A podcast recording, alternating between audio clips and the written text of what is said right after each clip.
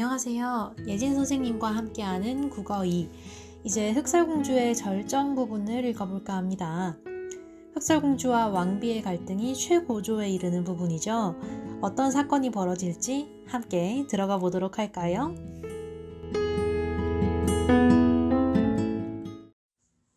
한편 왕비는 이제 흑설공주를 죽였으니 다시 거울에게 물어보고 싶은 마음이 생겼다. 거울아, 거울아. 이 세상에서 가장 아름다운 사람이 누구지? 그러자 거짓말을 못하는 거울은 슬픈 목소리로 이렇게 대답하고 말았다. 왕비님, 왕비님은 물론 아름다우십니다. 하지만 세상에서 가장 아름다운 분은 저기 일곱 개의 산 너머 일곱 난쟁이 집에 있는 흑설공주님이십니다. 왕비는 질투와 분노로 바드득 이를 갈았다. 사냥꾼이 자기를 속인 것이다. 당장 사냥꾼을 잡아들이게 했지만 사냥꾼은 이미 왕비가 준 상금을 들고 다른 나라로 달아나고 없었다. 으, 흑설공주가 살아있어선 안 돼. 그랬다가는 내가 자기를 죽이려 했다는 사실을 언젠가는 세상에 알리고야 말걸. 더군다나 거울도 저렇게 짓거리고 있는 걸 보면 언제 그 애가 갑자기 아름답게 둔갑해 나타날지 어떻게 안단 말이야. 나보다 아름다운 사람이 이 세상에 있는 꼴은 절대로 볼 수 없지. 아, 우리의 예상대로 흑설공주가 살아있다는 사실을 왕비가 알게 되고 말았습니다. 자신의 계획이 틀어졌음을 알고 분노에 찬 왕비.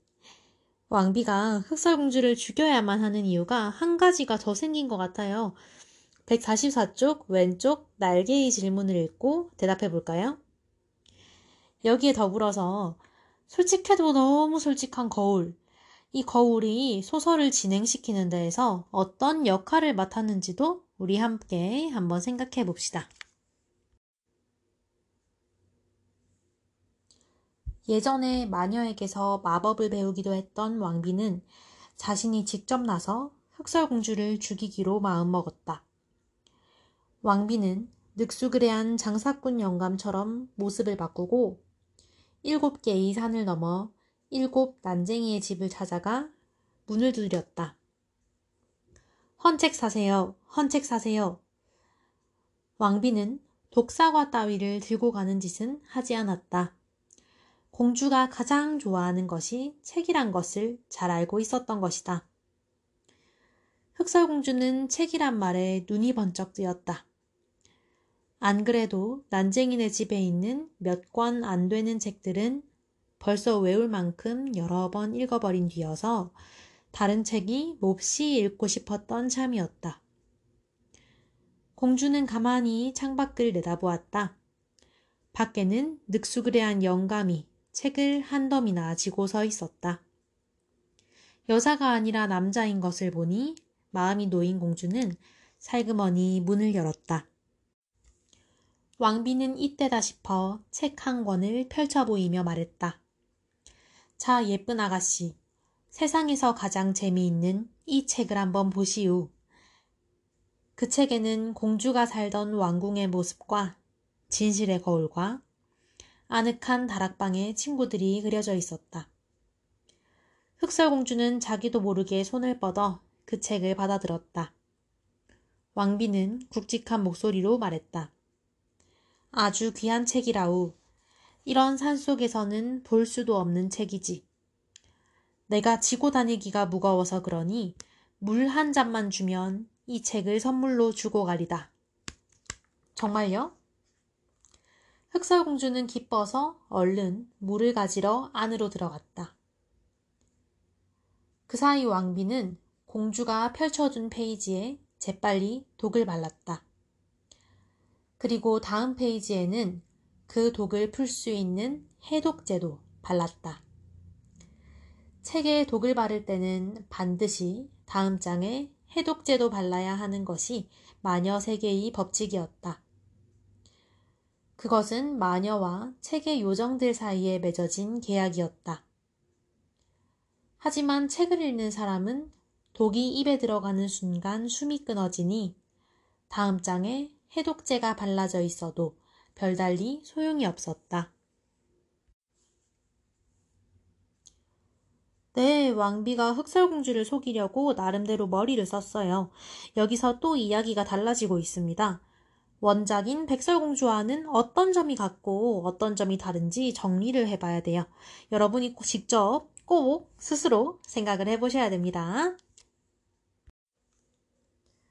아니나 다를까 물을 가져다 준 공주는 아까 읽던 페이지를 다 읽고 손가락에 침을 묻혀 다음 장을 넘겼다. 왕비는 침을 꼴깍 삼키며 공주를 바라보았다. 이미 공주의 손끝에는 독이 묻어 있었다. 그 손가락에 다시 침을 묻히면 왕비의 목적이 달성되는 것이었다. 또다시 다음 장을 넘기기 위해 손가락에 침을 묻히던 공주는 그대로 자리에서 풀썩 쓰러지고 말았다. 왕비는 미소를 지으며 품 안에서 손거울을 꺼내 공주의 코끝에 대보았다. 만약 공주가 숨을 쉰다면 거울에 김이 서릴 것이기 때문이다. 그러나 거울에는 아무런 흔적도 없었다. 공주는 숨이 끊어졌다. 아하하하하. 왕비의 소름 끼치는 웃음소리가 오랫도록 숲을 울렸다. 궁궐에 돌아온 왕비는 얼른 다락방으로 올라가 거울에게 물었다. 거울아, 거울아. 이 세상에서 가장 아름다운 사람은 누구지? 거울은 슬픈 목소리로 대답했다. 왕비님입니다.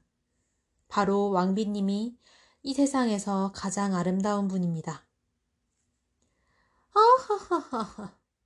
이제야 네가 바른 말을 하는구나.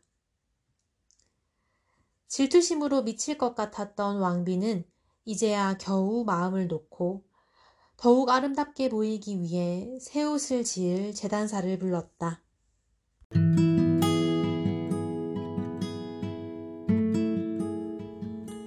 흑설공주의 이야기도 이제 갈등의 정점을 향해 달려왔습니다.